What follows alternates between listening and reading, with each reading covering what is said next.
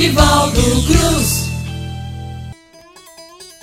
Meu povo bom, meu povo bom, que maravilha, que coisa boa! Nós de novo, mais uma semana, e a gente trazendo aqui mais cordel, mais cultura nordestina, e hoje mais uma história engraçada do nosso querido Daldete Bandeira, grande mestre Daldete Bandeira. Daldete Bandeira é neto do grande cantador Manel Galdino Bandeira e irmão dos grandes cantadores também, Pedro Francisco e João Bandeira. Pensa numa família de grandes rapazes. E Daldete não fica por trás, não. Tem coisas maravilhosas dele, causos engraçados pra caramba. E esse de hoje, esse, esse cordel de hoje não é diferente, não. Olha ele aí, é bem assim, ó. Falando em gente bonita, lembro logo de Marli, a mulher mais cobiçada que nasceu no Cariri.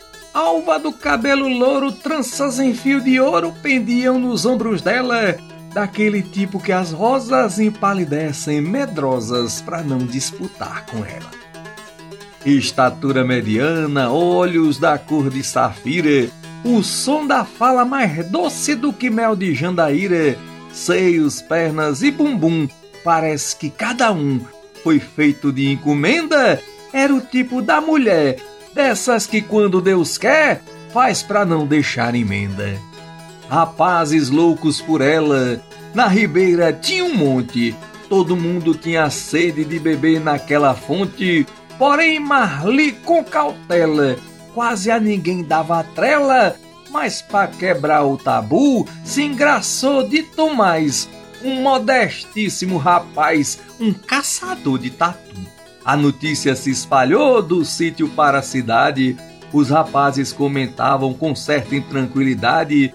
Um dizia: Eu ouvi dizer que a linda Marli vai se casar com Tomás. Diz outro: É daqui para sexta. Tomás tem cara de besta e botou todos nós para trás.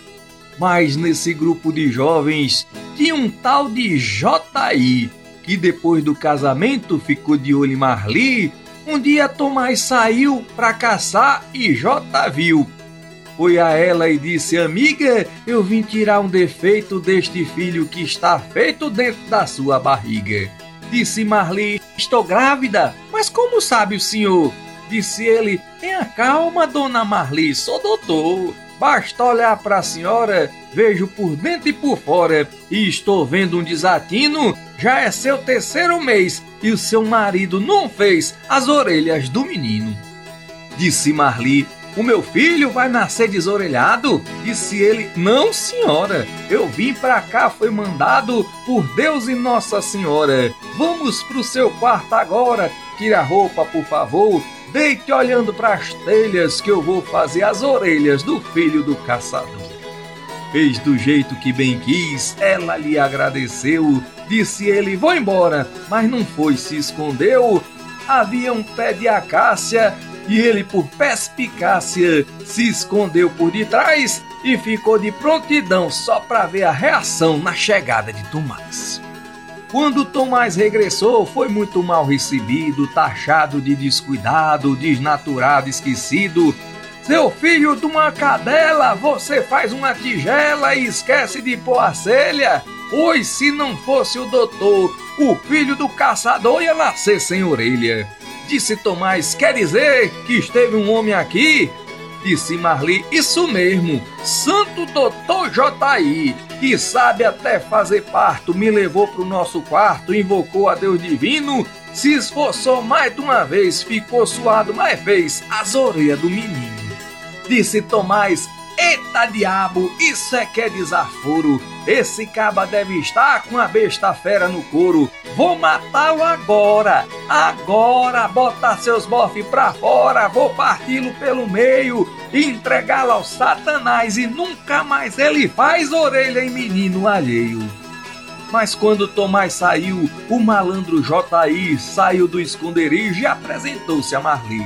Disse Marli, seu doutor, meu marido caçador saiu para lhe matar. Doutor, será que dá jeito de desmanchar o que foi feito? Antes de Tomás chegar, J.I. disse a Marli: Já vi que o seu marido, além de ser descuidado, é muito mal agradecido. mas como o dever me chama, ajeite os panos da cama que vou fazer seu pedido. O que fiz vou desfazer, mas seu filho vai nascer sem proteção no ouvido. Desfez tudo, foi embora, nunca mais apareceu. Tomás só chegou em casa quando o dia amanheceu. A ingênua da Marli lhe disse que J.I. estivera ali de novo e Tomás criou um papo de engolir tanto esse sapo sem querer dizer ao povo.